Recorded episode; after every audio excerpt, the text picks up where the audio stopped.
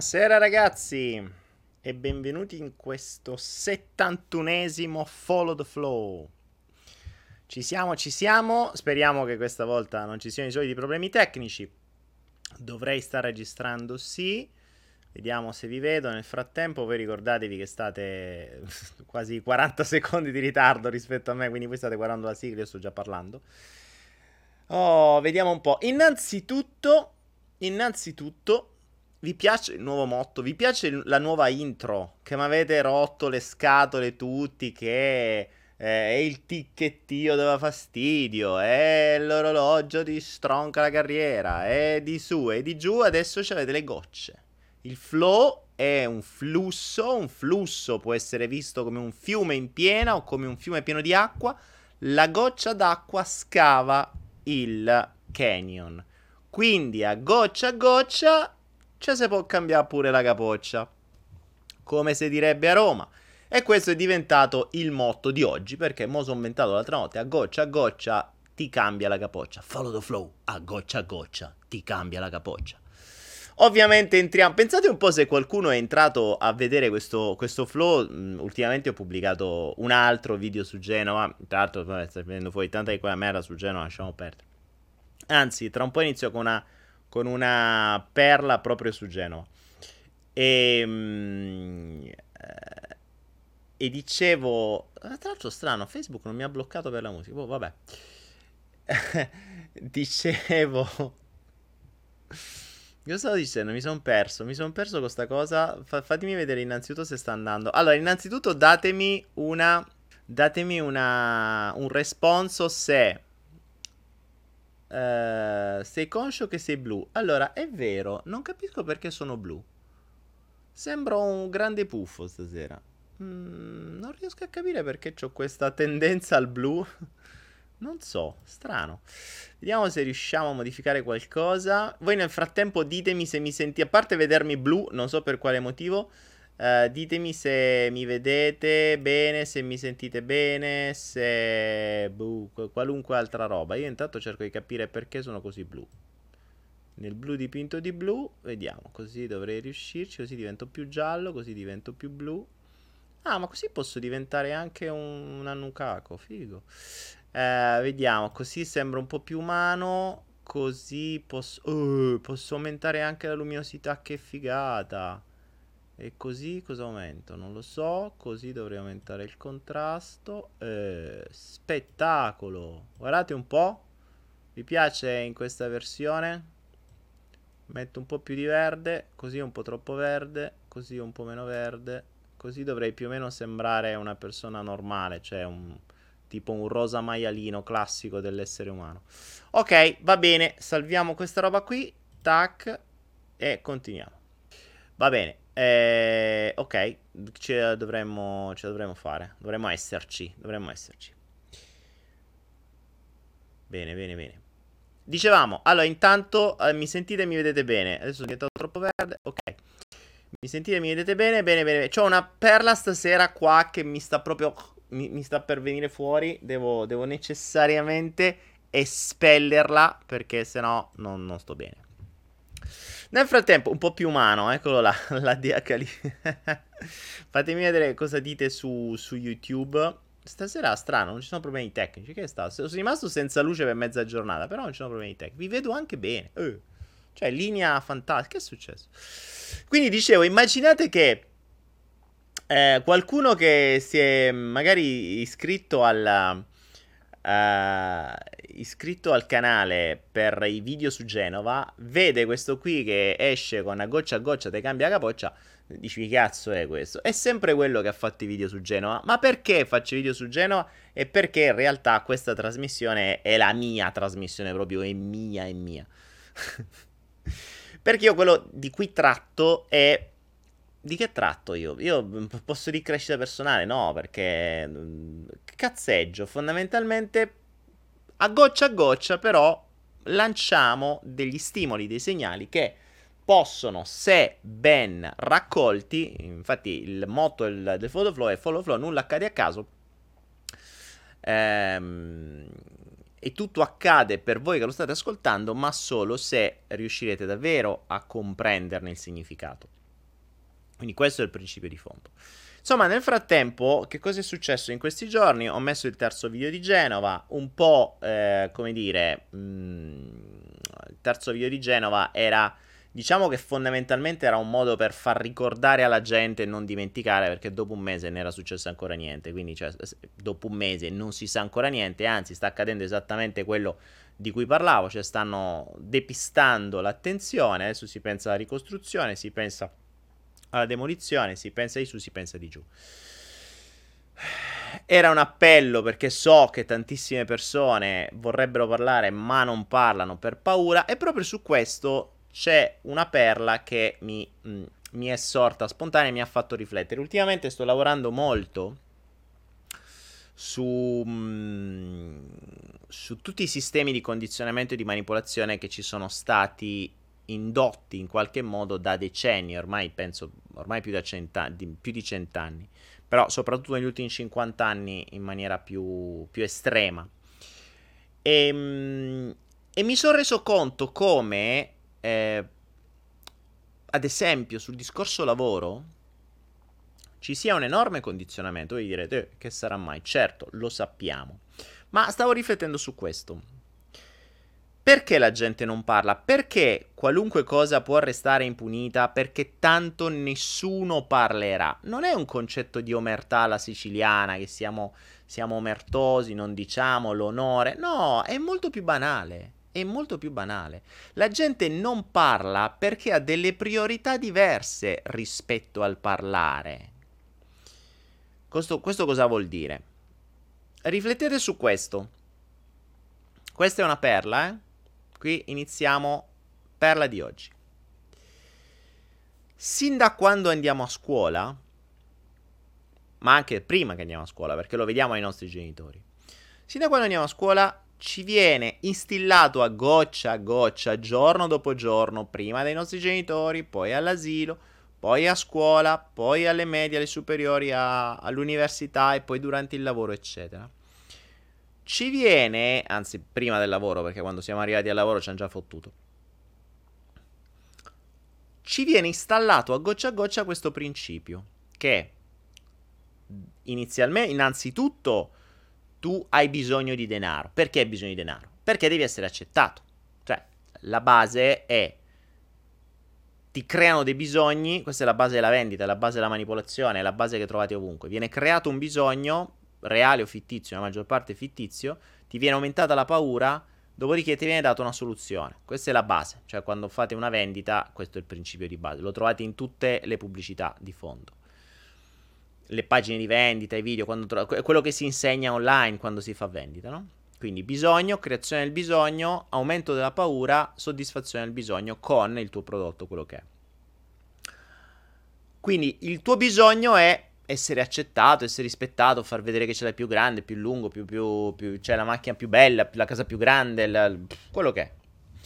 Per fare questo, quindi per essere accettato, per essere ben visto, per competere, per vincere, per essere più figo, che sono tutti bisogni finti installati ultimamente, negli, negli ultimi anni, negli ultimi anni, sono gli ultimi decenni, il sistema ci dice, ci dà la soluzione. Cioè, prima ti dice, guarda che c'hai sti bisogni, tu non è che puoi andare con una maglietta stracciata, devi andare con una maglietta Dolce Gabbana, l'iPhone XS BCD2 che costa 1800 euro, eh, devi andare con la BMW XA che fa 350 all'ora, ma tanto non me ne ha più di 130 in Italia. Quindi, di, tutta questa roba figa, che non serve fondamentalmente una minchia perché non sono dei bisogni, ma ti fanno credere che se tu non ottieni queste cose oh, questo vale anche per l'estetica, per l'immagine, eh, che ne so, la chirurgia estetica, tutta sta roba qui. Se non hai questa roba qui, tu non vali. Non solo, poi lo dicono pure agli amici tuoi, ce lo dicono a tutti. Infatti gli altri dicono, eh, guarda lui, fa con la maglietta stracciata che non è Dolce Gabbana, eh, non può venire nel nostro locale con noi dove andiamo tutti fighi, infighettati intrucchettati. E quindi vieni escluso. Quindi la paura di essere giudicato, la paura di essere escluso quindi bisogno, paura, aumento della paura, soluzione, denaro. Se c'hai i soldi, tutta sta roba qui è un attimo. Come li fai i soldi? L'unica maniera che ti insegnano a fare, che vedi dai tuoi genitori o che ti insegnano a scuola, e lavorare da schiavo per qualcun altro. Non ti insegnano a fare rendite, non ti insegnano a usare le, mm, le tecnologie, non ti insegnano niente. Ti insegnano a fare lo schiavo classico. Quindi, mm, sin da piccolo te lo insegnano. Eh. Quindi, cosa ti viene detto? Che il denaro, soluzione di X problemi, il modo per ottenerlo è lavorare. Quindi, che vuol dire? Che il lavoro è fine a recuperare denaro, non a fare altro. Cioè, tu lavori solo al fine del denaro, quindi solo al fine della soddisfazione di bisogni reali o fittizi. In più, se lavori come dicono loro da schiavo, ti danno pure più denaro, cioè ti danno i finanziamenti, ti fanno andare a debito così ti rendono ancora più schiavo. Quindi le manette, che prima sono piccine, una volta che vai a debito, si potrebbe... Ehm, perché mi dite questo sottofondo? Non mi dite che c'è ancora il sottofondo della, della cosa. Aspettate un attimo. Scusate un attimo. Cavolo. Scusate, scusate, scusate, scusate. Uh, no, non dovreste sentire.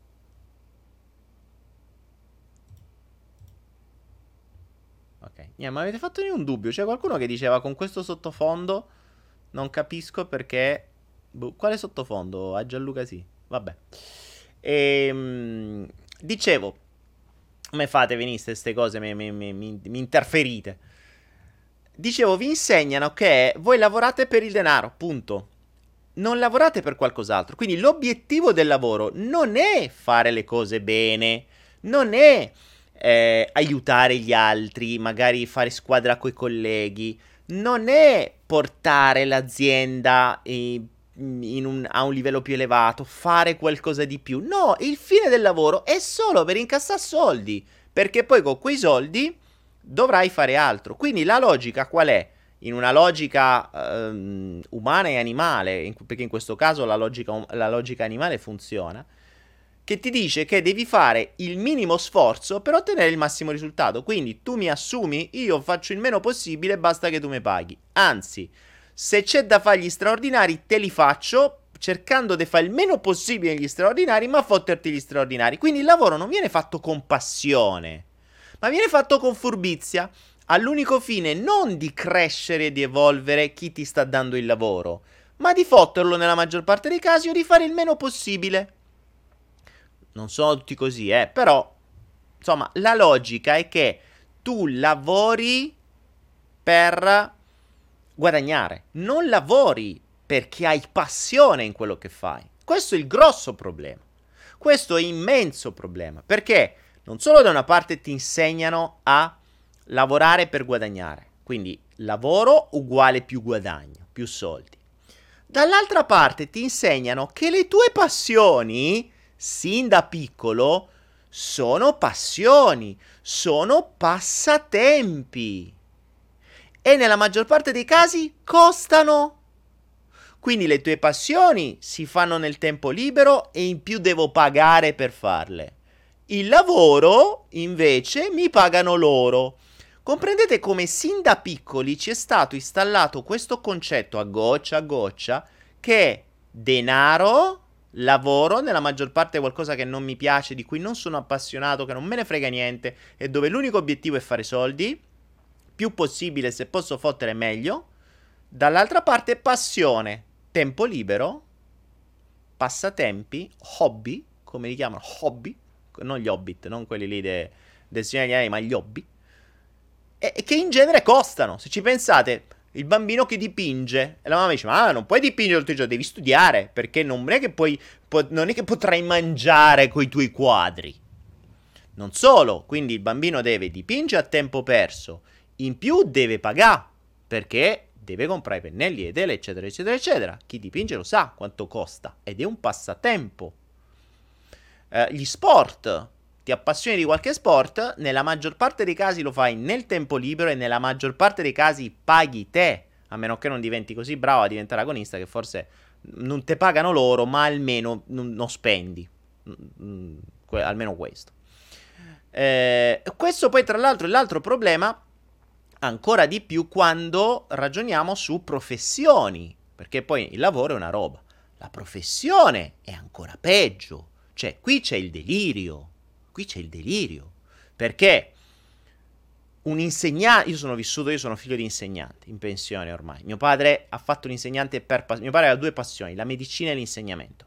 Ancora oggi, a 80 anni, lui studia dalla mattina alla sera tut- medicina perché gli piace, gli, gli, è sempre piaciuto, anche se adesso, insomma, è sempre aggiornato e studia, stu- studia sempre. Studi, continua a studiare, non deve insegnare più a nessuno, ma studia perché è la sua passione a crescere le conoscenze. Bene, fortunatamente ho preso da lui su sta roba credo gli devo veramente tutto. Quindi la sua passione era quella, lui è stato uno dei migliori insegnanti di Foggia a suo tempo, a Foggia lo adorano tutti, i suoi, i suoi allievi eh, lo adorano.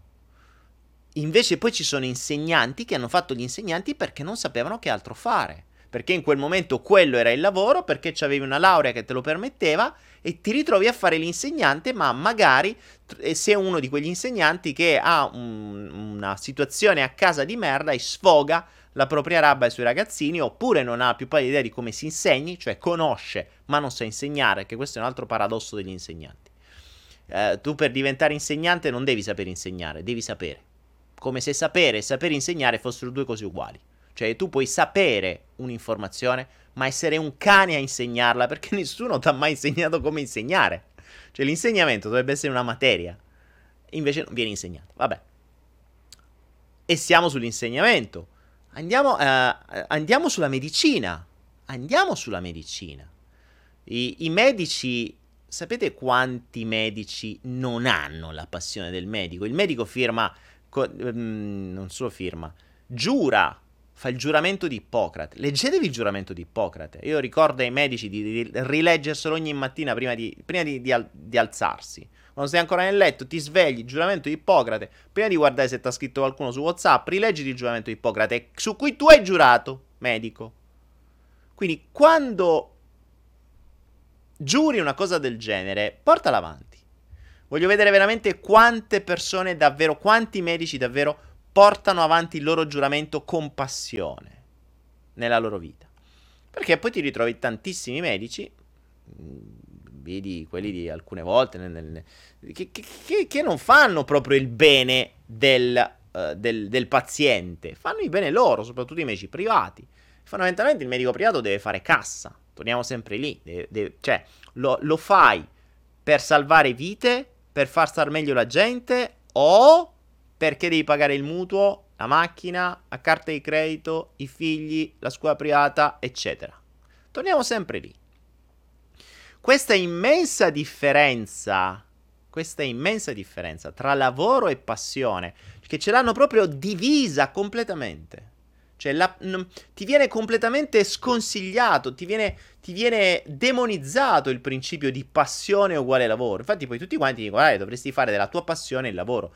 Ma è vero che i vari trainer, guru, finti guru, eccetera, ti dicono questa roba qui, fai della trasforma la tua passione in un lavoro. È vero, ma come cacchiaro la fai? Se tu sin dall'inizio hai credenze infilate a goccia, a goccia, a goccia, sin da quando eri piccino, che con le passioni non si mangia, anzi si spende e col lavoro si mangia.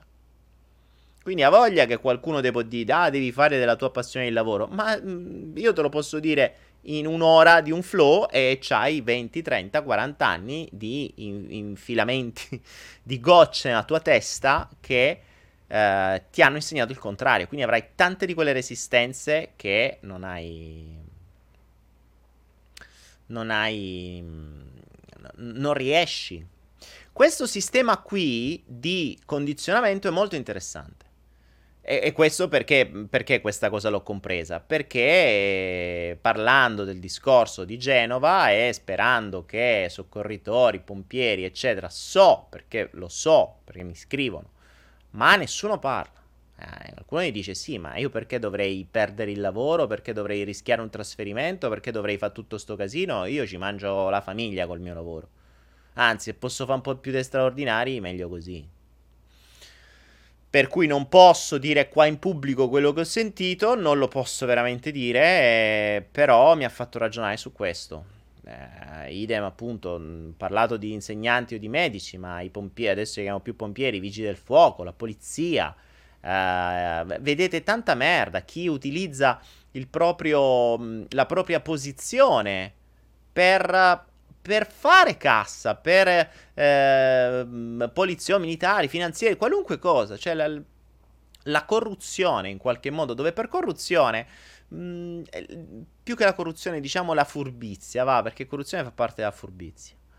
Eh, cioè, ti fa capire come le cose non vengano fatte con passione. Pensate poi addirittura quando ti trovi, ad esempio, dei magistrati che si sono trovati a fare i magistrati non per passione, ma per lavoro, ma per professione. Ragazzi, passione e professione sono due cose diverse. La professione è un lavoro, né più né meno porti dei secchi più grandi, come si suol dire, se vedete, se conoscete la metafora dell'acquedotto, non sei un dipendente, ma poco ci manca, sei dipendente di te stesso, quindi lavori ancora di più, sei schiavo della tua professione. Se quella professione non è fatta per passione, se tu non sei diventato un avvocato, non sei diventato un notaio, non sei diventato un magistrato, perché sentivi la vera passione dentro di te e l'hai fatto perché lo era tuo padre o perché qualcuno ti ha spinto o perché chissà per quale strano motivo. E lì ci troviamo di fronte a dei veri problemi. Perché un, uh, un avvocato che non fa le cose per passione un magistrato che non fa le cose per passione diventa un problema. Un magistrato che non ha una vita serena e tranquilla che magari è appena smadonnato con la moglie o col marito in casa, poi viene lì che sta incazzato nero e quei 4-5 di quella giornata li secca tutti perché non vede l'ora di levarsi dai coglioni e vuole punirli. Guardatevi la... Mm, qual era la... La canzone di De Gregori, se non ricordo male, su questo. Se qualcuno se la ricorda, eh, la, la pubblicasse perché è molto sintomatica su questo. Ricordo che ce n'era una molto molto bella. E Angela dice: Paura in Italia non cambia per niente. Non cambia niente. No, in Italia non cambia niente. Tra l'altro. Tra l'altro. Mh, mm, tra, insomma, questa, questa era la perla. Questa era la perla. La chiudo così poi la possiamo tagliare e incollare come video. Quindi la fine della perla è questa. La fine della perla è che consapevoli di questa di questo schema installato nella nostra mente di condizionamento e di manipolazione, consapevoli di ciò, quando andiamo a scegliere un lavoro, una professione, una fonte di reddito, cerchiamo davvero di farla con etica, farla per passione. E se proprio abbiamo un lavoro che non abbiamo scelto per passione, facciamocelo diventare una passione. Perché ragazzi, ricordatevi una cosa, noi attiriamo quello a cui, vibri- quello, quello a cui vibriamo. Per cui, se noi faremo i furbi al lavoro soltanto per fare cassa, uh, facciamo finta di dover fare un lavoro più lento perché così prendiamo più straordinari. State penalizzando l'azienda, state facendo i furbi, state facendo qualcosa fondamentalmente per rubare, perché è un furto. Quindi voi nella vostra mentalità, nella vostra vibrazione mentale, state attirando scorrettezze e furti. Poi non ve lamentate se vi svuotano casa, eh? Invece, eh vabbè, cazzo, mi ha svuotato casa, che sfiga. Eh, vabbè, tu quanto hai svuotato la tua azienda? Quella per cui lavori? Quante volte? Per esempio. E così via. Ovviamente non sono tutti così, però insomma, eh, sappiamo dell'assenteismo, sappiamo dei nostri politici, sappiamo di, di tantissima gente statale che, che, quei tesserini li dà agli amici per farli passare quando in realtà sta da qualche altra parte. Eh, cioè, sappiamo di tante cose, ragazzi. Sappiamo di tante cose. E, e poi le aziende vanno a puttane. Saltano quatt- quasi 500 aziende al giorno in Italia. Chiediamoci come mai. Cioè, ragazzi, le aziende non sono fatte da un imprenditore, sono fatte da persone. Se le persone non sono coese, non sono assieme, non lavorano con passione, non, non lavorano per portare avanti l'azienda che gli dà da mangiare, eh, cioè, è come se tu andassi alla Caritas che ti dà da mangiare e gli entri dentro nella mensa per fottergli il cibo. Ma cioè, è da stupidi. Perché se quella mensa finisce il cibo, tu non mangi più mangia e sii felice, grato e magari se puoi lava pure i piatti, da una mano, fai un passo in più. Ricordatevi la regola che vi dicono tutti i grandi trainer, è sempre qualunque cosa stai facendo, fai qualcosa in più. rispetto a quello che ti danno e che si aspettano. Quindi non qualcosa in meno, non il minimo indispensabile. Questo è uno dei pochi casi in cui non bisognerebbe fare il minimo indispensabile per quello che ti viene dato, ma è dove dovresti fare più dell'indispensabile per quello che ti viene dato. Perché è così che le cose possono andare avanti, è così che vanno avanti le nazioni più progredite, quelle che ottengono più cose rispetto a noi che stiamo in una fase di, di fallimento globale. Quindi questo è il principio. La perla finisce così, fai sempre un passo in più. Ti viene, ti viene chiesto di fare 10 in cambio di quello stipendietto, fai 11. Fai 11 fai il miglio in più, fai, fai quel poco in più che non ti è stato chiesto. Ma affidati che non importa neanche se ti verrà riconosciuto, non importa neanche se se ne accorgeranno. Tu fallo comunque, fallo per passione, fallo perché così entri in un'ottica mentale di dare di più di quello che ti viene ridato indietro. Se dai con una mano, ricevi con due. E questa è la logica. Se tu dai meno di quello che ricevi, l'universo ti darà meno di quello che riceve da te. Se invece entri nell'ottica di dare di più di quello che gli altri si aspettano, di dare di più di quello che ti viene chiesto, di dare di più di quello che tu prendi indietro, se non se ne accorgono loro, è la tua mente che inizia a vibrare a quella vibrazione, l'ambiente circostante inizierà ad attirare persone che ti daranno di più di quello che tu gli chiedi. Ragazzi, questa cosa è fondamentale. Ci hanno fatto due palle immense per anni su sta cazzo di legge di attrazione. Questa è la legge di attrazione, non quella che vi raccontano. Chiedi a Ferrari e ti arriva. Sta minchia ti arriva. Questo invece ti arriva ciò a cui vibri sempre. Quindi iniziate a vibrare a una vibrazione diversa. Questa era la perla del giorno del 71esimo flow. Uno mi diceva, devi dire qual è il flow. Questo è il 71esimo. Se volete vedervi tutto il flow, guardate il 71esimo. Marisa dice, Dani, se faccio intestare l'assicurazione della macchina a un'altra persona della mia famiglia è truffa. e che ne so, Marili, dipende dalle regole della cosa. Eh. eh, dovresti leggere dovresti leggere Marilisa il, le regole eh, della, dell'assicurazione se ti permettono di farlo e rispetti le regole bene eh, certo che se poi ti ritrovi te alla tra l'altro non so adesso con le nuove leggi se è fattibile, eh, perché la macchina deve essere sempre intestata a voi, non la potete neanche prestare, mi pare che c'erano un sacco di cose nuove che dovresti informarti un po', eh. Alessia dice: Io faccio le pulizie nelle case credetemi, lo faccio con tutta la passione e il cuore che ho. Brava Alessia, brava Alessia. Brava Alessia. Genso, il caspiterina che perla. Eh, ragazzi, questo è il, il responso e la perla che ci è venuta da, dal, dal ponte di Genova. Tra l'altro, guardate, sto scoprendo tanta di quella merda sul ponte di Genova. Vi dico una cosa, ero completamente fuori strada. ero completamente fuori strada. Vi ricordate il primo video sul ponte di Genova dove io ho fatto una tesi, autostrade di su di giù? Ero completamente fuori strada. Più vai a fondo delle cose, più scopri. Adesso vi do un'altra perla. Oggi giorno di perle. Oggi, veramente, dopo sti giorni, dopo il terzo video sul Ponte Morandi, dopo le persone che mi hanno scritto, dopo quello che ho scoperto, mi sono reso conto che ero totalmente fuori strada. Vedevo, per quanto vedevo le cose da, un, una, una, da una prospettiva un po' più alta, cercando di unire i puntini, la vedevo ancora da troppo in basso. Non avevo capito una beneamata minchia. Mamma mia, ragazzi, ragazzi. Vi dico soltanto una roba. Ehm... Come sono sparito? Che dite? Oh? Mi vedete? Mi vedete? Io mi vedo ancora un po' blu. Comunque, vabbè. Ah, Carla dice che sono sparito. Boh. Mi vedete o no? Ah, il poi dice Daniele, quando tornerà il demotivatore? Ma guarda, il demotivatore sta qua tutti i giorni. Adesso te lo faccio il demotivatore, guarda. Ti do una perla da demotivatore adesso.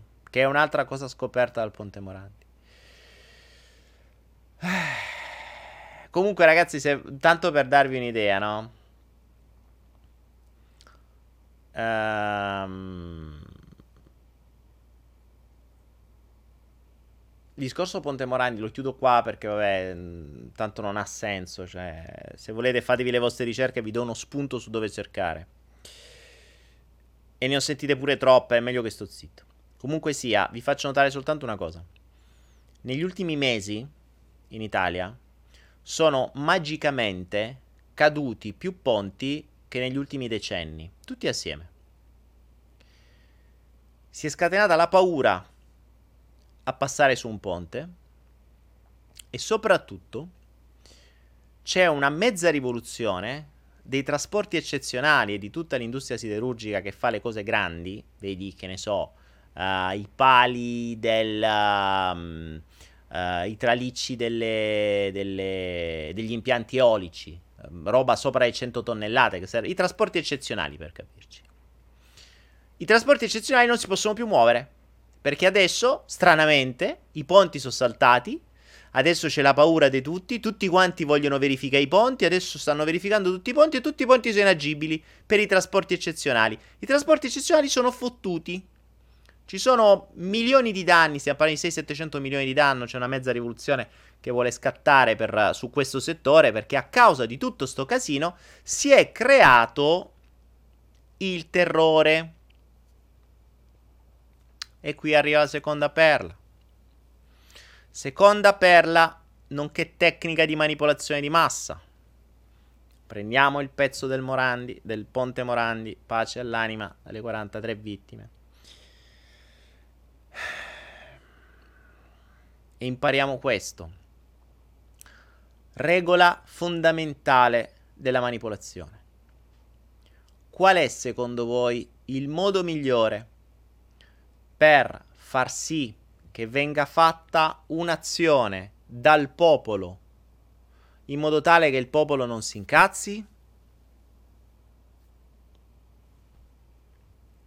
Vi faccio questa domanda, vediamo se ci arrivate. Qual è il modo migliore per far ingoiare un'azione da far fare al popolo in modo che il popolo non si incazzi? Quindi c'è una cosa che se dobbiamo farla, alla gente girerebbe i coglioni. Quindi non gliela puoi dire, oh, da domani è così. Non si può. Perché se no scattano le rivoluzioni. Quindi bisogna trovare un modo. Qual è il modo? Ricordiamoci, ad esempio, tutta la, la, strategia della paura arrivata in America, poi i terroristi, eccetera, eccetera, eccetera. Ogni volta che c'era sta roba, non è che, ragazzi, fino a qualche anno fa non sapevamo manco che erano le telecamere. Improvvisamente l'Europa è piena di telecamere. Pensai, in Inghilterra tu ovunque vai, ovunque vai, sei beccato almeno da due o tre telecamere. Sempre, mancano solo nel cesso e non sono mica sicuro che non ci siano. Quindi non è che ti potevano dire, ah, vabbè, allora ragazzi, da domani la vostra privacy va a puttane, sappiate che noi vi controlliamo qualunque cosa fate, telefonini, televisioni, telecamere, noi sappiamo tutto di voi, tutto quello che dite, che registrate, che camminate, abbiamo i sistemi di... Mm, abbiamo le, le, le, le macchine virtuali che possono, le intelligenze artificiali che, eh, tra l'altro questo lo conosco perché è un amico che ha fatto questo programma, che voi camminate in giro per le nazioni e la telecamera vi eh, capisce dal vostro stato d'animo, quindi dal vostro non verbale, capisce se siete una minaccia, capite, capisce se siete incazzati, capisce se siete molto incazzati tanto da essere una minaccia, oppure siete tranquilli e sereni, mentre camminate. Questo accade normalmente, eh? attenzione, voi non lo sapete, ma accade eh, totalmente controllati. Qui non, lo, non ne avrebbero mai potuto farvi ingoiare una roba del genere. Mai. Come si può fare in maniera tale che il cittadino voglia lui che ci siano le telecamere? Strategia del terrore. Attentati a manetta, cadono le torri, eh, sparano a destra e a sinistra, uh, camion che si schiantano sulla folla e, quindi alla fine sono giustificate tutte queste telecamere per controllare. Telecamere che poi non servono una minchia perché poi quando succedono le cose stranamente non funzionano mai. Vabbè. Ce le mettono perché dovrebbero assicurarci della, la sicurezza, però quando succedono le cose non funzionano. Oh. Quindi la, la, la strategia di manipolazione più importante è quando bisogna fare un atto importante di cambiamento, che sia di restrizione della privacy, che sia di sfollamento di case sotto un ponte, il mezzo migliore per far sì che una cosa venga accettata dal pubblico è che l'idea arrivi al pubblico, che non gli venga imposta. Questa è una delle strategie di manipolazione più grandi, eh, può essere usata a qualunque livello, cioè eh, che ne so, il bambino che vuole, eh, il ragazzino che vuole uscire fino alle due di notte e la mamma non glielo permette, finché batterà i pugni, no mamma è un mio diritto, voglio uscire i miei amici fino alle due di notte, tutti e solo io, bla bla bla, finché farà così non uscirà mai fino alle due di notte. Dovrà trovare un modo e una strategia facendo leva sulle leve della madre per far sì che sia la madre ad avere l'idea che sia giusto, anzi che sia opportuno lasciare il figlio fuori fino alle due di notte, ma deve essere alla madre che deve arrivare l'idea. Ovviamente l'idea non sarà per la madre, penserà che l'idea sia spontaneamente arrivata. In realtà se sai determinate tecniche, determinate conoscenze, sai come puoi fare queste cose, alla madre quell'idea sarà arrivata spintaneamente, che è una parola inventata, ma è che ha il senso che è diverso dallo spontaneo. Cioè spontaneo è quando arriva da me. Spintaneo è quando penso che sia arrivato da me, ma in realtà è stato spinto, è stato indotto da fuori queste sono le tecniche di manipolazione, eh? queste sono le cose che si dovrebbero insegnare. Perché comunque sia, ragazzi, ricordatevi che se non le conoscete, le usano su di voi. Cioè, quando voi conoscete queste tecniche, vi rendete conto di come ve le stanno usando costantemente, ad esempio, come stanno usando adesso col discorso dei ponti. Eh, quel ponte doveva cascare da sempre. Cioè, doveva, doveva essere cambiato. Adesso più, ancora di più per tutti gli accordi Pesco e compagni, di cui poi vi, vi dirò meglio, o meglio vi, vi, dirò di andare a cercare qualcosa. Quel ponte doveva andare, solo che quel ponte non si sarebbe mai potuto uh, essere distrutto perché dovevano sfollare tutte le persone sotto. Nessuno, se sarebbe, ci sono aziende, ci sono, uh, c'è il mondo lì sotto. Però se crolla, se crolla diventa un pericolo, la gente se ne va la gente non vede l'ora di andarsene. Anzi, quando gli dicono, ma sai, sarebbe opportuno che ve ne andate, vi diamo noi, vi diamo un supporto, non vedono l'ora, vi dicono grazie. Perché? Perché gli hanno cambiato la percezione con la paura. Gli hanno creato un problema e gli hanno poi dato la soluzione. Senza il problema non ci sarebbe stata quella percezione. Questo concetto qua arriva, mm, va usato sempre. Ad esempio, ve la butto giù lì, e, e qui lo dico e qui lo nego, nel 2016 le azie- le... è stato firmato in maniera ufficiosa e poi nel 2017 è stato firmato ufficialmente il cosiddetto accordo PESCO, che è un accordo di... lo trovate, trovate tutto online, eh? è un accordo uh, di coordinamento degli stati europei con la Nato per fare determinate cose. Tra questi accordi c'è l'obbligo, entro un tot di anni, di tutte le nazioni, di adeguare tutte le strade e soprattutto i tratti ne- nevralgici come quelli che sono ponti, quindi infrastrutture, autostrade, ma soprattutto ponti, per il passaggio di mezzi pesanti militari. Ora, un, um, un um, una una colonna di carri armati pesa. E se i ponti stanno per crollare, crollano con tutte le cose. Quindi, visto che i militari non vogliono che crollino le loro cose e soprattutto vogliono che eh, non ho capito perché, perché sembra se stanno a preparare una guerra, però vogliono che la, movi- la, mobilità dei mezzi militari sia facile sia a livello burocratico con questo accordo, sia a livello infrastrutturale. È stato chiesto a tutte, è stato chiesto, è stato obbligato a tutte le nazioni di adeguare le loro infrastrutture entro un tot di anni. Ovviamente la maggior parte dei nostri ponti non è eh, adeguata per far passare mezzi pesanti. Guarda caso, guarda caso, appena firmato questo accordo, stranamente negli ultimi mesi stanno a cascaponti la mattina alla sera. C'è il terrore ad andare sui ponti, adesso controlli su tutti i ponti, Quindi hanno trovato il modo, perché sono cascati i ponti, di iniziare a spostare l'attenzione delle persone che prima non se li cagavano di pezza i ponti, il ponte è un ponte, vabbè ci sono sempre passato sti cazzi. Invece hanno spostato l'attenzione selettiva sul fatto che i ponti possono cascare. E mo tutti quanti fanno attenzione a quel ponte crepato, a quel ponte incrinato, a questo di su, a questo di giù. Adesso l'Italia si scopre che è, è, è, è un'Italia di ponti di merda. Tutti quanti stanno, stanno impicciati. Quindi la popolazione chiede, chiede alle amministrazioni di risolvere, di mettere in sicurezza quei ponti o di rifarli se necessario. Non l'ha mica chiesto l'accordo pesco tra le nazioni, no, è la popolazione che lo sta chiedendo adesso. È la popolazione che si sta incazzando con le amministrazioni perché deve rimettere i ponti, non possono stare terrorizzati con, la, col, col, col, col fuoco al culo mentre passano sopra un ponte. Eh no!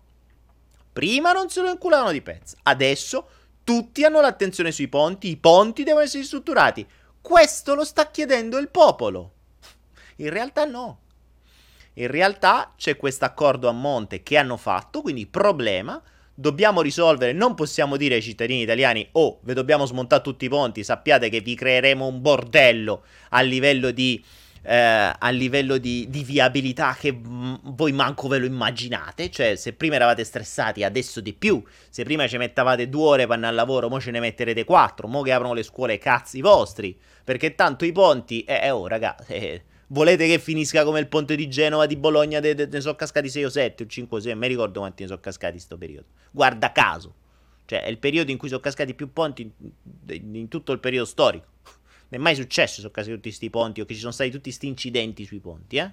Guardate quanti ci sono, c'è una lista almeno di 6 o 7 in Italia, se non ricordo male, negli ultimi un anno. E questo è il bello, no? Si firma questo accordo non si può dire al popolo perché sennò si scatta una rivoluzione, dobbiamo far sì che sia il popolo a chiederlo a noi e noi essere i paladini che risolvono il problema e diventiamo gli eroi che fanno quello che il popolo vuole. Voi ci avete votato, voi chiedete che noi dobbiamo rifare tutti i ponti, noi ve li rifacciamo. Così almeno state sicuri, mortacci vostri e non vi dicono che l'accordo è stato firmato a monte un anno fa e questo deve essere fatto per legge e per accordi internazionali. Però ovviamente è, è, è questo il giochino della manipolazione, ragazzi. Quando scoprirete queste cose, comprendete quanto sia affascinante questo gioco. Ecco perché io inizio non più a uh, spiegarvi come cambiare la mente, perché la mente ve l'hanno già cambiata. Io vi spiego i trucchi che usano loro per far sì che li possiate usare anche voi. E qui arriva la terza perla. Stasera proprio sono un dispensatore di perle. Oggi, un gioielliere sono diventato.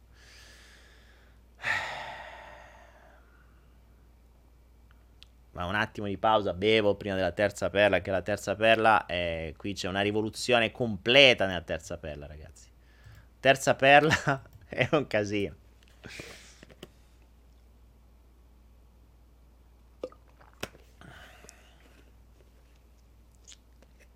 Vediamo cosa dite. Daniele, quel di Clemente Mastella ha infatti chiuso il ponte della città di cui è sindaco. Post crollo di Genova, ovviamente. I media continuano a parlare di ponti.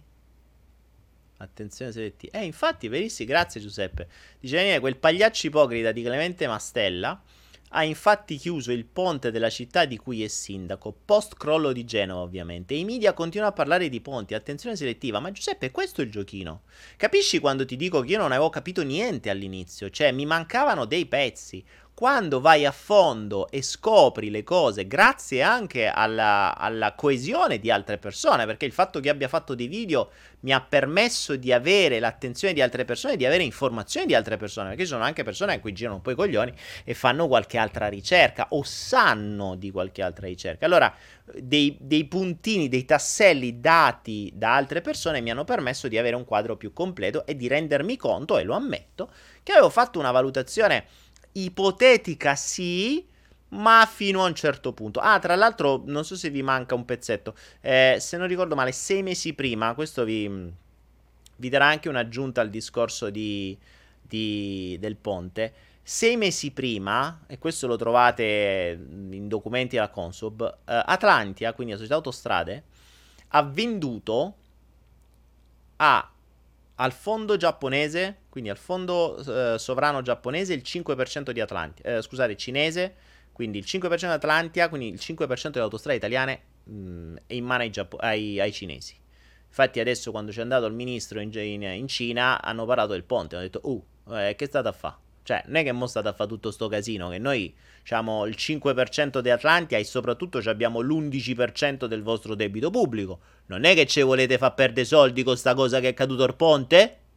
E di questo parlano quando vanno i ministri in Cina. Cioè, capite come funzionano i discorsi? Eh? Dico, uh, eh, bah, cioè, non fate minchiate, mi raccomando, eh. Non è che mo Atlantia eh, eh può, può perderci, il 5% è nostro. E sapete l'altro 5% di chi è? The Allianz. Allianz, leader delle assicurazioni, che non solo ha il 5% di Atlantia, ma ha anche assicurato il ponte qualche mese prima. Tutto questo è accaduto qualche mese prima. Che strano. Indovinate di chi è Allianz? Se andate a vedervi il film sui Rothschild, chi eh, una delle figlie di Rothschild fu maritata con Allianz, appunto, con, con il proprietario della più grande assicurazione di allora, e da questo, da questa alleanza, nacque Allianz. Quindi, come vedete, il 5% di Atlantia è in mano a Rothschild e compagni. E tutto questo si aggiunge, si aggiunge, si aggiunge. Quindi, se volete verificare un po' di cose, guardatevi gli accordi pesco, ma soprattutto comprendete come vi spostano, quindi questa importantissima tecnica di, mo- di manipolazione che abbiamo visto utilizzare, perché questa è palese in questi giorni, adesso lo vedete, adesso ve- sentirete parlare sempre di più ponti, vedrete che adesso ci saranno sempre più ponti che vanno a puttane. Ci saranno ponti che vengono chiusi, ponti che devono essere rifatti e diventeranno i paladini della giustizia che, eh, che, che hanno risolto il problema.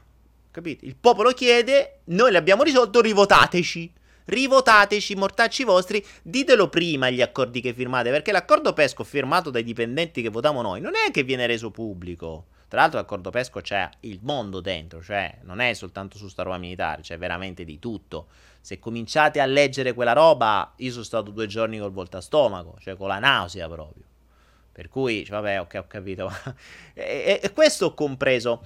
Quando quando leggi queste cose ho compreso, e qui arriviamo alla terza perla. Ho compreso una cosa. Ho compreso un immenso errore di fondo. Qui ragazzi preparatevi perché rullo di tamburi, fiato alle trombe, perché sta in arrivo, è in arrivo una perla di quelle eh, Gianna dice, ma perché c'è, una, c'è, un motivo perché la Svizzera non è dentro neanche nella... Ma la, la, Svizzera non è dentro da nessuna parte. La Svizzera è sempre stata il paese neutrale. Tra l'altro, se non so, non so se è vero, ma posso ipotizzarlo, sembra che la Svizzera abbia tutti i ponti minati. Eh, nel senso che loro sono... Cioè, i ponti sono già minati. Perché in caso di guerra li fa saltare tutti, per cui tu in Svizzera non ci arrivi. so se, tra l'altro so anche che in Svizzera, anche questo non so se è vero, ehm, quando costruiscono i palazzi costruiscono già i bunker sotto, quindi le case hanno già i bunker antiatomici sotto e la Svizzera ha tutti i ponti minati.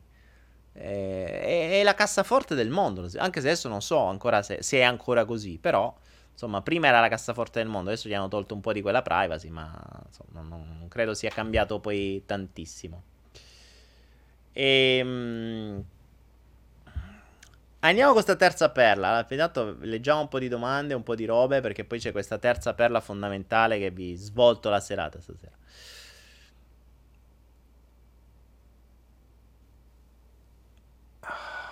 Marco Rabona sulle malattie, chiedimelo dopo perché oggi siamo su perle di altro livello. Stiamo parlando di manipolazione, che c'entrano le malattie, c'entrano pure, però fammi seguire questo flusso, se no mi fai uscire completamente fuori dal coso. È un conflotto. Bello il conflotto, è bellissimo. Ah, Fratelli dice, quali sono le tue passioni? Queste. Comunicare con voi. Uh, fondamentalmente studiare. Eh, se non fosse... Ma dai, Jonathan mi dice, in terza media abbiamo visitato i ponti minati della Valle Verzasca. Che figata. Quindi sono tutti minati i ponti, bello.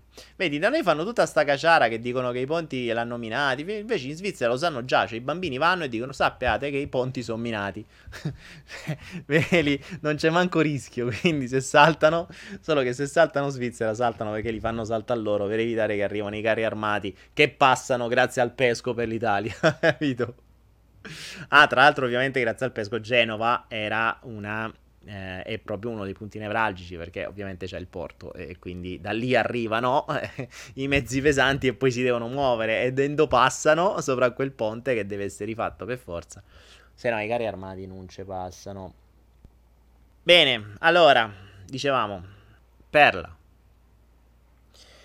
Lego è stato costruito in modo tale che le basi dell'ego, no? Dovremmo saperle. La competizione, la, la necessità di essere accettati, di essere ben visti, di essere ben giudicati, di avere una posizione sociale più elevata possibile rispetto agli altri. E queste sono le basi dell'ego, no? Cioè l'ego fondamentalmente deve dimostrare di darci più lungo. Deve essere figo, deve, essere, deve vincere, deve combattere. Cioè, l'ego è l'apoteosi della dualità. Quindi io contro di te, non io con te, io contro di te. Qui non si adatta, non si, non si non crea una sorta di serenità e di tranquillità e di coesione, ma vive di divisione. Quindi l'ego si basa sulla divisione, ok? Qui arriva una perla pazzesca, banale, ma pazzesca. Perché? Perché a mano a mano che vedevo queste cose sul ponte di Genova, gli accordi, quindi andavo più a fondo e mi rendevo conto che c'era questa cosa così grande sopra di cui noi non sappiamo assolutamente niente, ma abbiamo la convinzione di poterlo combattere. Allora, andiamo un attimo. Andiamo un attimo indietro e vediamo come si comportano i nostri simili animali. Ricordiamoci che noi siamo mammiferi. Eh? Più o meno predatori, ma più o meno. Predatori perché abbiamo la tecnologia, perché sennò non saremmo predatori. Il classico gatto. Ok? Io imparo da loro. Comportamento del gatto qual è? Da piccolo. Ne ho qui ho due cuccioli che si stanno, stanno imparando adesso. Loro cosa fanno? Appena vengono messi all'interno di un territorio o appena hanno le zampe per camminare, quindi appena gli si alzano sulle zampe, riescono ad alzare sulle zampe, cominciano a esplorare il territorio. Esplorare. Ok? Esplorano l'ambiente per conoscere esattamente l'ambiente. Conoscere esattamente l'ambiente. Ragazzi, qui c'è la perla, eh? Conoscere esattamente l'ambiente. Perché? Perché l'animale deve sapere esattamente il suo ambiente, il suo territorio dove vive, per poter capire cosa, dove, come, quando usare in caso di necessità. Cioè lui deve sapere se c'è un albero di mele e quell'albero dove sta rispetto a lui, quanto è alto se riesci a salirci agevolmente, se riesci a scenderci agevolmente, perché in caso di necessità arriva il cane che lo vuole stritolare, lui scappa immediatamente, a fosse di notte, di mattina, la cieca non è importante sotto l'acqua, lui scappa immediatamente su quell'albero che conosce benissimo. Oppure scopre che c'è un albero che riesce a portarlo sul tetto, quindi in caso di necessità va sul tetto scopre che c'è quell'albero che lo porta sul tetto, quindi se ha bisogno di mangiare e trova degli uccelli sul tetto li va a recuperare lì perché sa che lì si fermano gli uccelli. L'animale deve conoscere esattamente il territorio per comprendere quali risorse ha e quali modi ha per eventualmente sfuggire dai pericoli. Insomma, come può usare il suo territorio? Come può usare il suo territorio? La perla è questa, ragazzi. Il gatto nasce nel proprio ambiente e il suo obiettivo è conoscerlo e sfruttarlo al meglio. Quindi conoscerlo alla perfezione e sfruttarlo al meglio. Vediamo se ci siete arrivati. Obiettivo del nostro animale, quindi noi, di, di noi animali, è conoscere l'ambiente e sfruttarlo al meglio. Vediamo se l'avete capita la perla, perché è già qui. Però probabilmente l'attenzione è talmente tanto focalizzata su altro che finché non ve la sposto io come hanno fatto coi ponti, non ci arrivate. Ora io mi domando e vi domando, il gatto che ha scoperto che nel suo ambiente c'è un albero di mele, secondo voi, secondo voi, un giorno gli girano i coglioni e dice, sto cazzo di albero di mele Porca troia, quando cascano le mele a momenti prima mi ha preso in testa quella mela. Mm, no, no, no, no, no, io lo devo cambiare. Voglio un albero di ciliegie. St'albero de mele, me cascano le mele in testa. A momenti mi ha piato un'unghia della zampa l'altra volta. Sta mela, mo sto albero, io lo devo cambiare. Io voglio, mo me ci metto de punta, che st'albero de mele deve fare ciliegie. E Samo che faccio? Mo lo comincia a graffiare da sotto, cazzo, finché non ti esce fuori le ciliegie. E si mette lì e comincia a graffiare. Voi pensate che se trovassimo un gatto così, ci riuscirebbe a cambiare quell'albero da mele a ciliegie? Ditemi voi. Ditemi voi.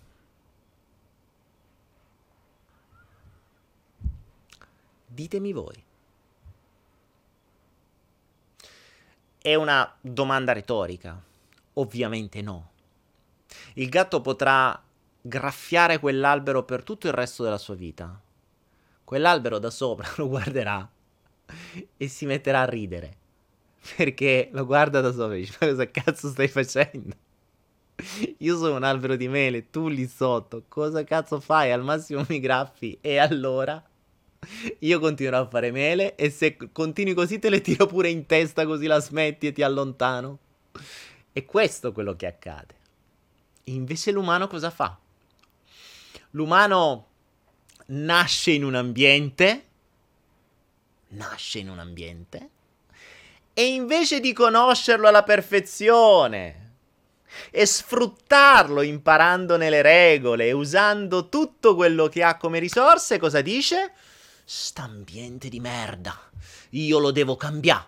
Io cambio questo, io cambio quest'altro, questo non mi sta bene, questo faccio il furbo e lo evito, questo lo, l, uh, adesso mi metto de punto e lo cambio, adesso medito, mando le intenzioni, faccio questo, faccio quest'altro. Cosa cazzo fate? L'ambiente non lo cambiate, il sistema è lì. La perla sta in questo. Una delle strategie di manipolazione del sistema è farvi credere che voi, prima o poi, potrete cambiare il sistema. e questa è la genialata. E questa è la genialata. Sapete qual è una delle più grandi strategie di manipolazione? La speranza. La speranza è fantastica. È un po' come il pensiero positivo. Se dai popoli con l'idea che tu pensi che potranno cambiare le cose, allora tu dici no, cioè oggi c'è un governo di merce, cioè, ma tanto tra qualche anno questo governo se ne va, mo cambiamo, arriva quello nuovo, mo qua cambiamo tutto. E lì tutti i governi, oh, noi siamo diversi da quelli, loro sono merda, noi siamo diversi. Riescono, per, vi, così, fa, basandosi sul fatto che le cose pensano che la gente spera di cambiare le cose, loro fanno leva sulla vostra speranza per andare lì. Poi quando vanno lì, non è che cambiano le cose, fanno solo quello che serve per dire guardate, loro erano merde, noi abbiamo risolto quello che loro hanno creato come problemi, ovviamente le cose piccole, le cose piccole. Le cose piccole o quelle che vi fanno credere come i ponti che è una soluzione quando in realtà il problema l'hanno causato loro. Quindi la speranza è una delle più belle, più fantastiche forme di manipolazione che vi è stata installata. Perché con la speranza che le cose cambino, con la speranza che l'ambiente cambi, è un po' come se il gatto si mettesse lì e stesse con la speranza che l'albero de mele iniziasse a fare i ciliegie l'anno prossimo. Aspetta l'anno prossimo e dici: ah, a sto giro, guarda, ho cambiato tutto. Io prima gli andavo a cagare sotto, invece mo no. Da un anno a questa parte io cago dall'altra parte. Quindi quest'albero sicuramente io ho cambiato, quest'albero cambia, sicuro. e l'albero da sopra gli fa le pernacche e gli fa cadere un'altra mela in testa. Questo è quello che accade costantemente. Invece di imparare come diavolo funziona il sistema, farlo nostro, comprendere quelle conoscenze e usarle per i cazzi nostri, noi continuiamo ad andare avanti a non imparare, quindi a restare ignoranti, ma a giudicare, a combattere, a penalizzare, a demonizzare, a, a, a cercare di combattere, di cambiare qualcosa che non cambierà. Perché è, è l'ambiente. Cioè, è l'ambiente. Noi siamo nati su una terra che è così. È così, punto. E diventa molto più facile se noi la prendessimo così ad imparare come è stata fatta. Perché avremmo imparato quelle cose che hanno costruito la nostra mente a goccia a goccia. E con quegli strumenti potremo cambiare noi stessi per far sì di vivere al meglio in quell'ambiente. Non stare chiusi da qualche parte e sperare che l'ambiente cambi. Ragazzi, ricordatevi che una delle cagate che ci hanno infilato in testa è la convinzione che le cose cambino a prescindere da noi che le cose cambino fuori da noi. In realtà l'unica cosa su cui noi possiamo interferire siamo noi stessi. E per interferire su noi stessi, dove la nostra mente è stata condizionata da un sistema che è un ambiente che non possiamo cambiare, dobbiamo imparare le loro metodologie per poter cambiare noi stessi. In tutto questo, in tutto questo, ho sempre più la convinzione che tutte le discipline, psicologia, spiritualità, religioni, eh, coaching, formazione, sciamane, tutte quelle, leggete quello che vi pare. Tutto ciò che è la, finta spiritualità o la più o meno vera spiritualità o la medicina, quello che sia, siano un modo fantastico per dare speranza, cioè per sedare la gente, cioè per distoglierli da ciò che realmente potrebbe fargli del bene. Ricordatevi, la regola di base è, l'altro mezzo di, di manipolazione è, io ti uso uno strumento che funziona per cambiare la tua mente, per farla andare dove dico io. Vedete quei ponti, adesso tutta la gente, eh, fino, a, fino, a, ieri nessuno cagava i ponti, adesso tutti quanti hanno l'attenzione sui ponti, tutti vogliono che vengano messi a posto. Chi è che l'ha infilata sta cosa? Questa è la manipolazione. Uno psicologo non riuscirebbe a cambiare la mente di una sola persona così. Questi ci riescono in intere nazioni, in un attimo. In un attimo, con delle strategie ben definite. È fantastico. Cioè, ragionate su questo perché è veramente fantastico. Quindi se noi usassimo questa tecnologia, questa tecnologia comunicativa, tecnologia, ricordatevi, per tecnologia non si intende la tecnologia dei telefonini, eh. tecnologia, la parola tecnologia vuol dire proprio un insieme di metodi, cioè un metodo che possa fare qualcosa. Guardate, se, se vedete la, la, il significato di tecnologia lo capite meglio. Se noi usassimo quella tecnologia potremmo davvero cambiare la nostra mente e quella altrui se volessimo. Come loro fanno. Invece questa tecnologia viene demonizzata in modo tale che noi non ci arriviamo e ci dicono, oh allora che vuoi fare tu, vuoi cambiare cose, vai dallo psicologo, vai dal coach, vai dallo sciamano, vai da chi te pare. Basta che non ti avvicini a conoscere le nostre cose. Cioè ti stanno dicendo, il nostro ambiente ti ha condizionato sin dall'inizio dei tempi, ma mi raccomando, tu fai in modo che l'ambiente non lo conosci, eh? Vai dall'altra parte, chiuditi in quella casetta, non ci rompi i coglioni a noi e vai a sperare mandando le meditazioni, accendendo gli incensi, chiamando gli, andeci, gli angeli e, e, e, spera che le cose cambino. Stai sereno, non ti preoccupare, continua così. Abbi fede, abbi fede. Abbi fede, abbi fede, io devo avere fede che devo capire da te. Io devo azzeccarmi al tuo culo e imparare ogni minima cosa da te come hai fatto per cambiare la mia mente. Ragazzi, io devo capire da dove arrivano i miei pensieri. Vi faccio un... Vi faccio un... Un, um, un esempio. Prevedetemi il vostro prossimo pensiero. Prevedetelo. Ditemi quale sarà il vostro prossimo pensiero e ditemi se ci avete azzeccato. Sapete qual è la cosa interessante? Che voi non siete proprietari dei vostri pensieri. Voi non avete la più pallida idea di quale sarà il vostro prossimo pensiero. Cioè voi non riuscite, non riuscite a manipolare neanche il vostro prossimo pensiero. Ciò vuol dire che i pensieri non sono vostri, arrivano da qualche altra parte che è stato manipolato e condizionato in modo che voi non conoscete. E soprattutto vi è stato indotto a non andare mai a vedere da quella parte, quindi in quell'ambiente, da cui quella tecnologia vi ha indotto tutto. Ma vi distoglie l'attenzione dicendo col classico gioco del mago, vai lì, vai a fare yoga vai a fare meditazione. Vai dallo psicologo, vai dal coach, vai a fare PNL, PPC, ODC, CMC, TPP, tutte le varie sigle delle nuove robe. Basta che non rompi i coglioni a noi, non vieni a studiare quello che, abbiamo, che, che noi usiamo da sempre per farti fare quello che diciamo noi. E per farti arrivare le idee che noi vogliamo che ti arrivino. E ve l'ho appena dimostrato col discorso dei ponti. È fantastico, ragazzi. Cioè, io l'insegnamento di, di, questo, di quello che è accaduto grazie al ponte di Genova e quello che sto imparando per me ha un valore immenso, immenso. Cioè, mi si sta aprendo un mondo e sto finalmente switchando la mia attenzione su altre conoscenze che mh, mm, mi sto rendendo conto cioè stiamo veramente a, a, delle robe che non hanno senso rispetto a quelle quattro cagate che sapevo prima ipnosi, mica ipnosi. Ma quali ipnosi, ragazzi? Ma non c'è mica bisogno di... Ma secondo voi hanno indotto un'intera nazione ad aver paura dei ponti? Cioè hanno infilato nella testa un'intera nazione la paura dei ponti? Secondo voi facendoli chiudere gli occhi davanti alla televisione con un programma che dice adesso chiudi gli occhi, medita, siediti, trova una posizione comoda.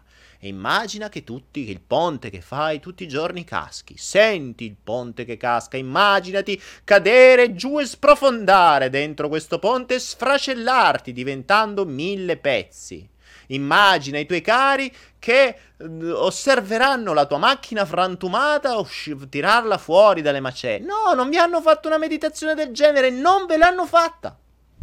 Eppure, senza una cazzo di ipnosi tradizionale col pendolino che dici dormi, dormi, dormi, uh, sereno, sereno, sereno, profondamente, profondamente, profondamente, senza le classiche tecniche di ipnosi, un'intera nazione sta avendo paura dei ponti. Un'intera nazione, ragazzi! Cioè, vi rendete conto di che cosa stiamo parlando? Questa è la vera magia. Volete imparare queste cose? Saranno queste le cose che su cui sto ragionando sempre di più è che forse, perché div- sono veramente pericolose, perché chi ha in mano questa tecnologia può far fare di tutto alla gente, come esattamente ci stanno facendo fare. È fantastico. Ed è proprio quello che non vogliono che noi conosciamo. Perché se le conosci ne diventi immune. Eh, le sgami. le sgami prima e dici, ok, ma t'ho fottuto. È come quando sai un trucco, no? Quando sai il trucco di un mago quando te lo fa davanti a te non, non ti meravigli più perché conosci il trucco. Quindi se io conosco il trucco, quando vedo tutte queste robe qui dello spostamento d'attenzione per indurre una nuova cosa, non me la induci. Non ho paura dei ponti. Perché so che la stai mettendo tu con un altro livello di ipnosi. Perché sempre ipnosi è ma non è quelle quattro cazzate che sapevamo noi e che prendavamo come una cosa, eh, che figa l'ipnosi, eh, ma facciamo, diciamo, cambiamo le sinapsi. Sì, vabbè, certo. Ma è niente rispetto a quello che possono fare con questa cosa qui. Quindi, andiamo a livello successivo. Cioè, questa è l'evoluzione. Per me l'evoluzione è questa, cioè crescere costantemente, capire cose nuove ogni volta. Quindi quello che sapevo prima serviva per poter arrivare a un punto dove capire che quello che serviva prima non mi serviva. Però dovevo averlo per poterlo capire, perché era un passaggio. Ok? È come, è come un, una, un, pezzo di, un, pezzo, un pezzo di un ponte, appunto. Cioè, per arrivare dall'altra parte, il pezzo successivo, una volta che l'ho raggiunto, quello precedente non mi serve più. Ma se non avessi avuto il pezzo precedente, non sarei arrivato a quello successivo. Eh, ragazzi, ve l'ho detto, sta roba qui a, a giugno dell'anno prossimo 2019, dipende quando vedrete questa registrazione, per chi vede la registrazione. Comunque, giugno 2019 realizzerò una roba uh, in Asia, in un posto non ben definito e segreto, per non più di 20 persone, straselezionate, sarà un casino, cioè, non voglio coach, non voglio finti guru, non voglio sciamani, non voglio eh, nuovi professatori di finte sette e cose del genere. E lo sto preparando ovviamente e metterò a, a frutto tutto questo.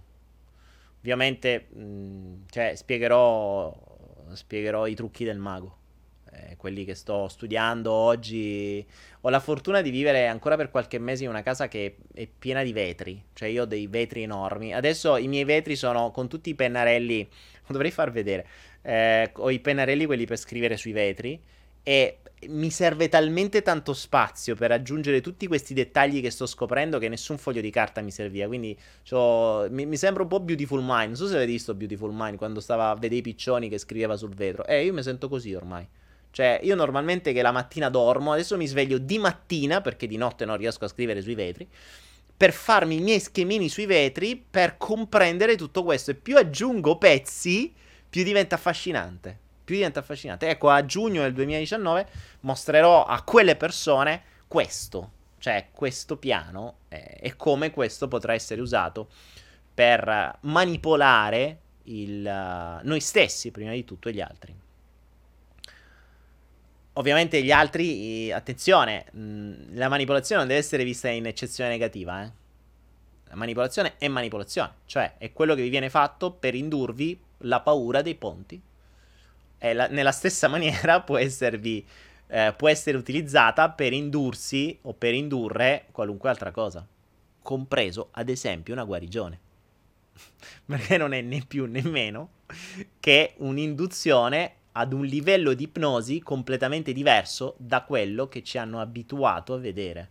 Un'ipnosi molto più subdola, un'ipnosi che si fa ad occhi aperti, L'ipnosi che non è una meditazione, dormi, dormi, vai giù profondamente, guarda di qua, vai su, di giù, immagina questo, immagina quest'altro.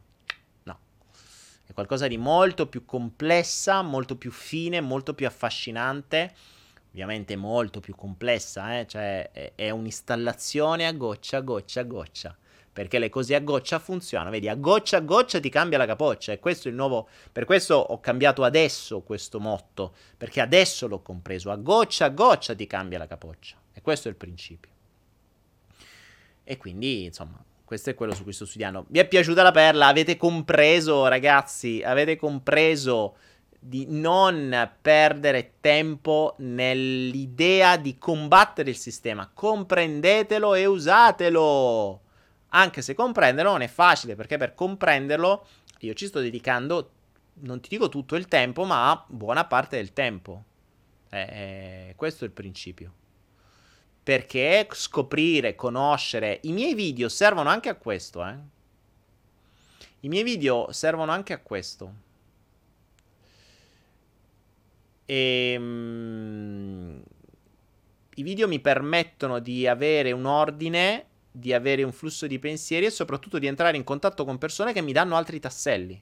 E questo per la prima volta, grazie a questo Ponte Morani, grazie a quell'ultimo video che ho fatto, ho visto un po' di collaborazione. Per quanto una collaborazione che mi hanno detto, guarda, io sta cosa te le dico, ma non le ammetterei neanche in chiesa.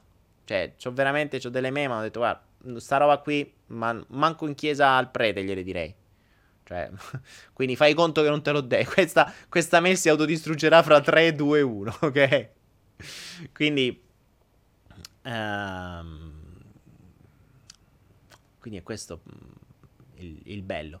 Però, ecco, ho visto, ho visto, da un certo punto di vista, ho visto che c'è qualcuno, pochissimi, che fanno quello che faccio anch'io. Cioè, che non si accontentano delle informazioni, cercano, cercano, cercano e quando cercano su cose diverse da cui ho cercato io, mettiamo assieme i tasselli e viene fuori un piano più completo. Quando vedi quel piano, capisci che di fronte a te hai un albero di mele che non potrà mai fare ciliegie. Quindi è molto meglio che ti fai piacere quelle mele, usi quelle mele, te mangi quelle mele, ti nutri di quelle mele, invece di stare tutta la vita a bestemmiare contro le mele e rimpiangere le ciliegie. That's all. Questo è. Marco Gemella, già dai, ci si vede giorno 3, ti contatterò con il pensiero visto che Whatsapp è disattivo. Marco Gemellaro, c'hai Facebook, c'hai Twitter, c'hai le mail, c'hai uh, Telegram, c'hai Signal, c'hai, c'hai almeno 7-8 mezzi di comunicazione. E poi se ci riesci pure col pensiero, ben venga.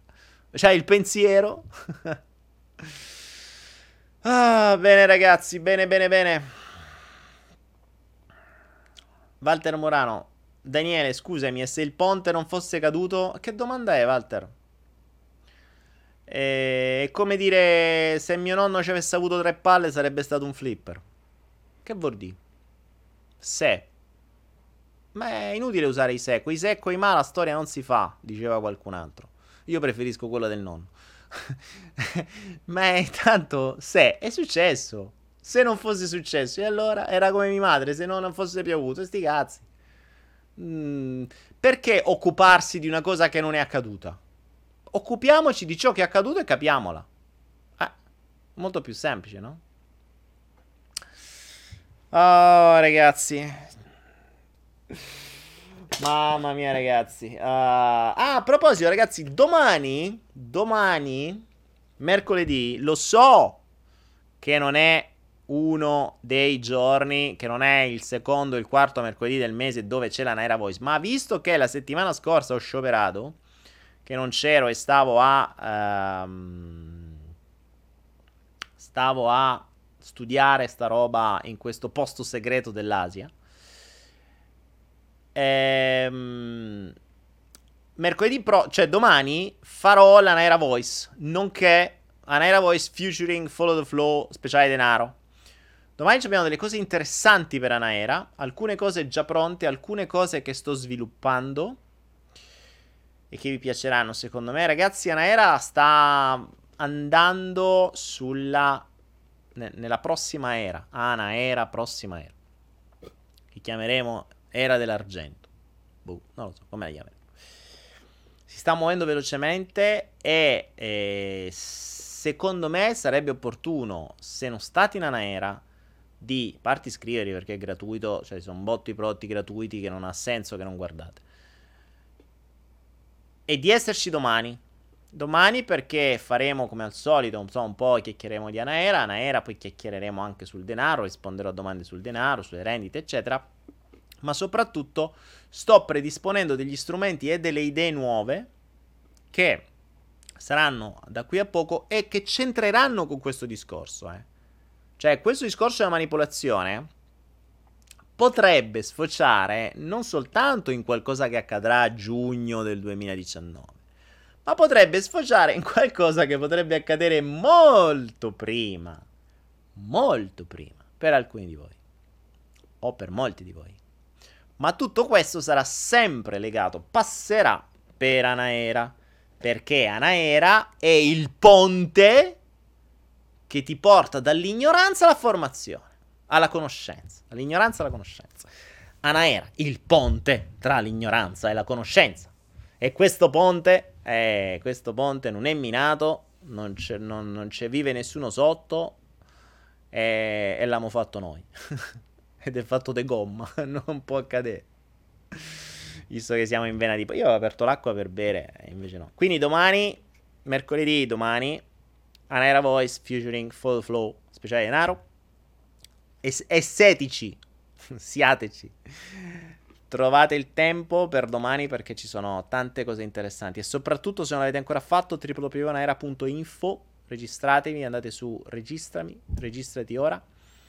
E inserite i vostri dati, è tutto gratuito, andate poi su naera.net regali per te, avete una valanga di corsi gratuiti che stiamo aggiungendo sempre di più. E poi c'è un, 800 prodotti, siamo, stiamo avvicinandoci velocemente ai 1000 prodotti di formazione, quindi abbiamo inserito gli ebook, ci sono un sacco di cose, tra l'altro se andate su Anaera Italia ogni giorno c'è un'offerta nuova, ogni singolo giorno c'è un'offerta nuova, quindi insomma sono un sacco di robe che si stanno sviluppando, ci stiamo muovendo velocemente.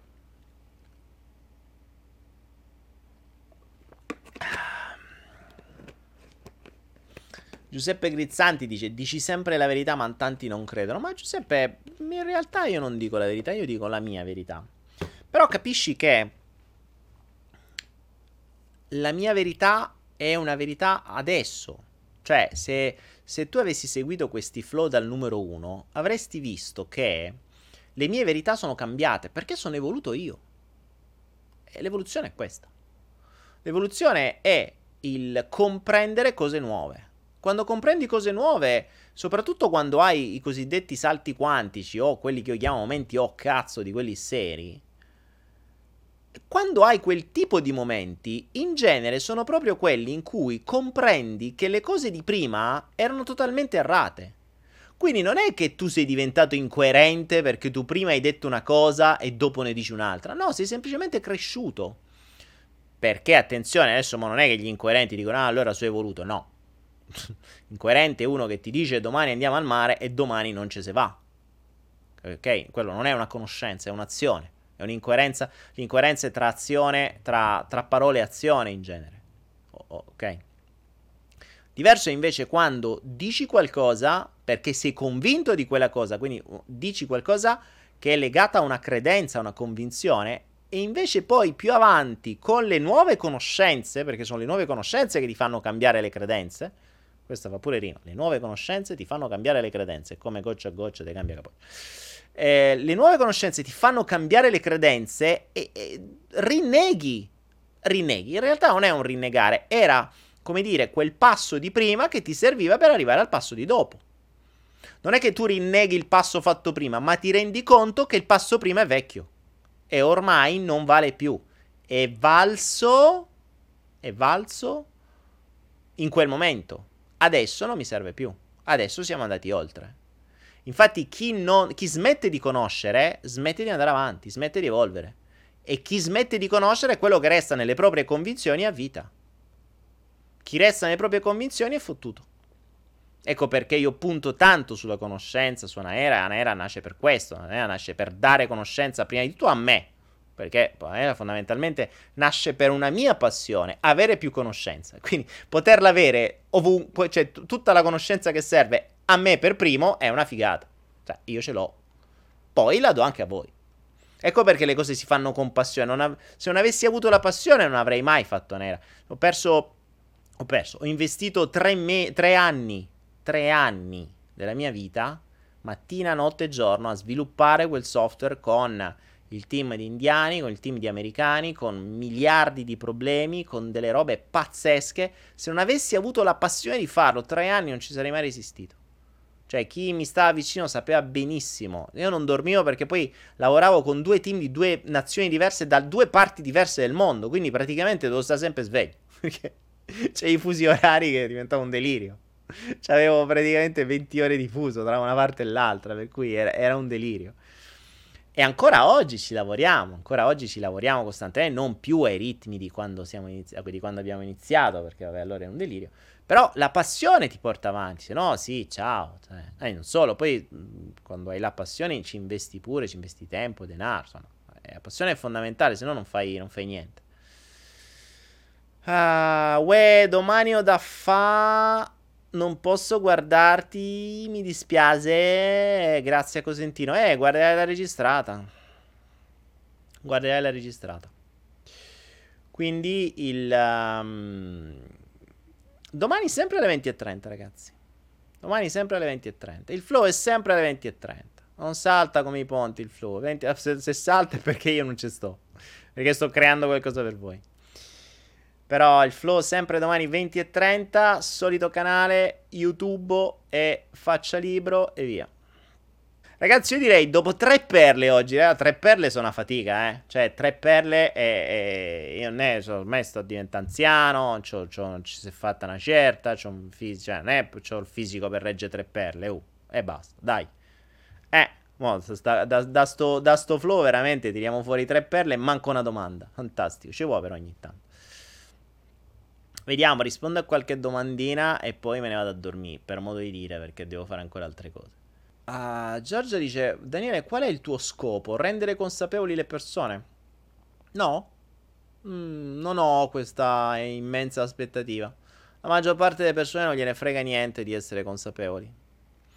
Eh, l'ho detto più di una volta, in realtà, ad esempio, questi flow per me sono una manna dal cielo perché mi permettono di entrare per due ore in un flusso di pensieri da cui poi vengono fuori a me le illuminazioni. Cioè, praticamente vi uso per avere delle illuminazioni. Perché le vostre domande mi danno spunti.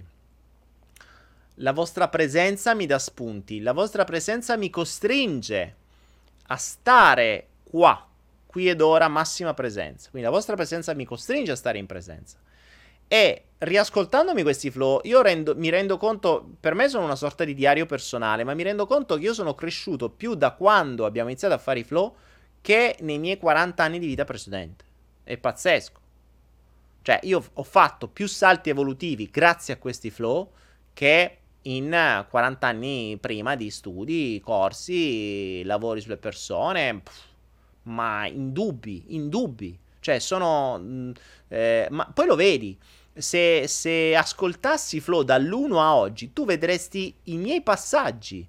Vedresti come dicevo delle robe, poi comprendo cose nuove e, e, passo al livello successivo, quindi aumento il piano di conoscenza, poi ne comprendo altre e ne aumento un altro e questa sera ne ho aumentato ancora di più ed è tutto grazie a voi. Quindi fondamentalmente lo faccio per una, per una motivazione esclusivamente egoistica. Poi se voi avete qualche effetto collaterale positivo, ben venga. Beh, intanto siete, siete, stati utili a me. Cioè, non è che vi devo dire cazzate, ragazzi. Non è che vi dico, ah, perché io voglio cambiare il mondo. No, il mondo non lo cambi, lo abbiamo capito. Cioè, l'albero de mele non diventa di ciliegie. Quindi, detto ciò, se poi qualche persona può vivere un po' più serenamente, può guarire, eh, può prendere qualche spunto e ragionare sopra e aumentare il proprio piano di conoscenza e vivere meglio, ben venga. Per carità, ne ho tanti, eh, c'è tantissima gente che mi scrive, gli dai uno spunto, eh, guariscono o riescono a risolvere cose, vedono... Cioè io non faccio altro che spostare il punto di vista, esattamente come hanno fatto con i ponti. Cioè ragazzi, io adesso sto iniziando a utilizzare le metodologie, le tecniche di manipolazione di massa per far star meglio le persone. E questo è il concetto.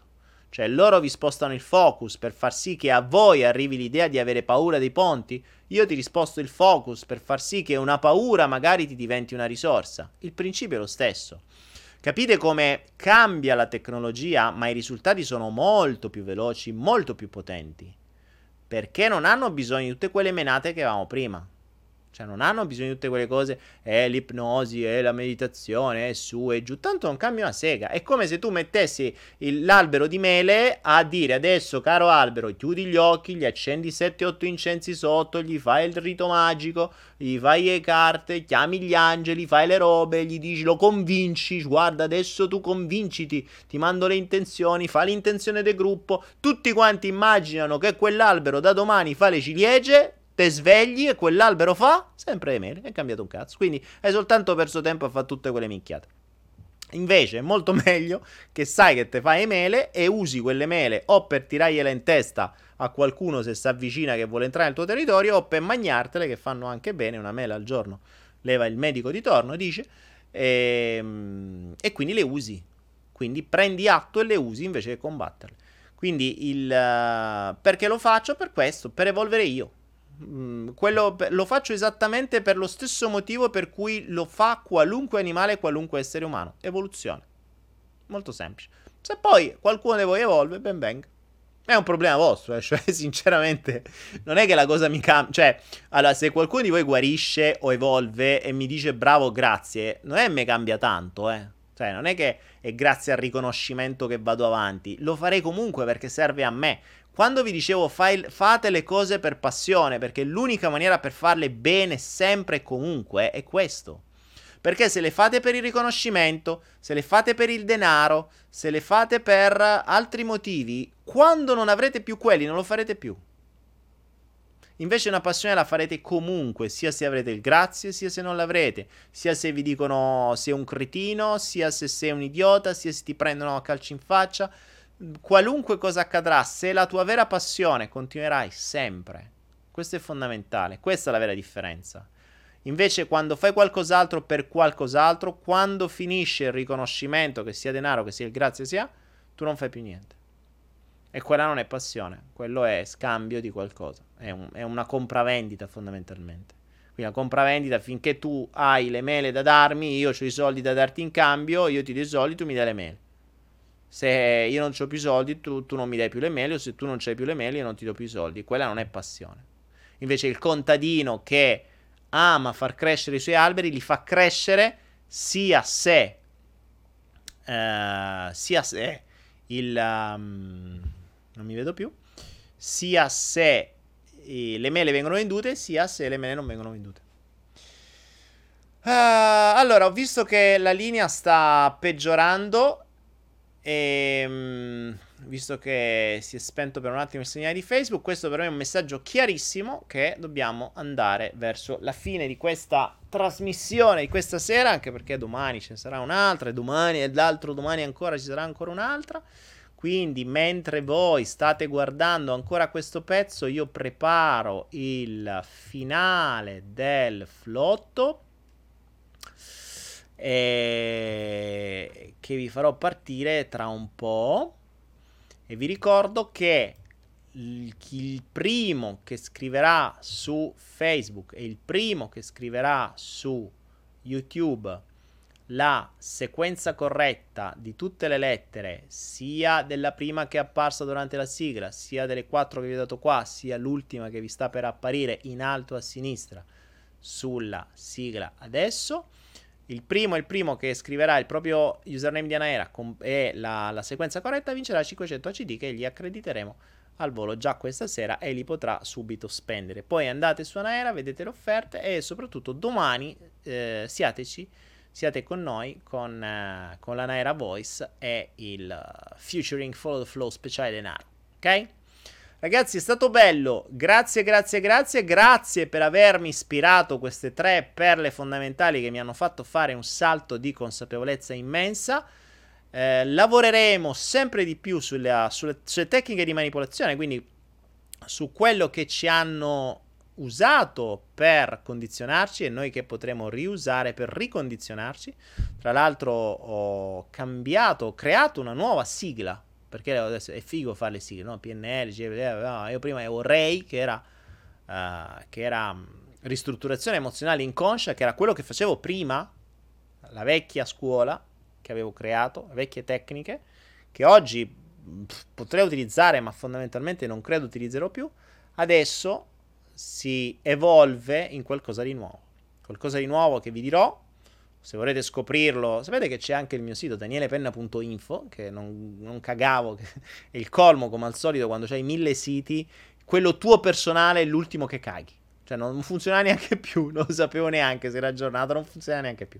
Adesso invece c'è, se andate su www.danielepenna.info potrete scoprire qual è questa nuova metodologia eh, che ho creato, che in realtà sto, sto, sviluppando strada facendo adesso, che evolve il, la REI, quindi la, la, la, ristrutturazione emozionale inconscia, che non uso più e che secondo me oggi come oggi, non dico che è inutile, ma è, è lunghissima rispetto a quello che può fare queste cose nuove che sono di sicuro funzionanti perché l'abbiamo visto col ponte, l'abbiamo visto con mille altre occasioni come riescono a indurre senza neanche farci chiudere gli occhi e senza avere la presenza di fronte di qualcuno. Riescono a indurci paure, riescono a indurci pensieri, riescono a indurci acquisti, riescono a indurci uh, idee, riescono a indurci tutto. Questo è l'affascinante mondo della manipolazione che eh, iniziamo a ragionare, ecco, iniziamo a spostare questo focus proprio come loro piace.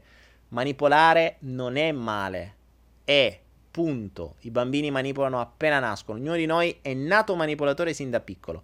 Poi, proprio perché non dobbiamo studiare ste robe, perché sennò rischia che funzioni, sappiamo farle anche noi ste cose, rendiamola brutta e cattiva. Così distogliamo, gli diciamo andate dai psicologi, andate dai coach, pensate alle leggi dell'attrazione, alle religioni, a Gesù Cristo, all'amico immaginario, al Buddha, alla, agli sciamani, all'ayahuasca, alle droghe e a Padre Pio e a, a Vanna Marchi e al mago do nascimento.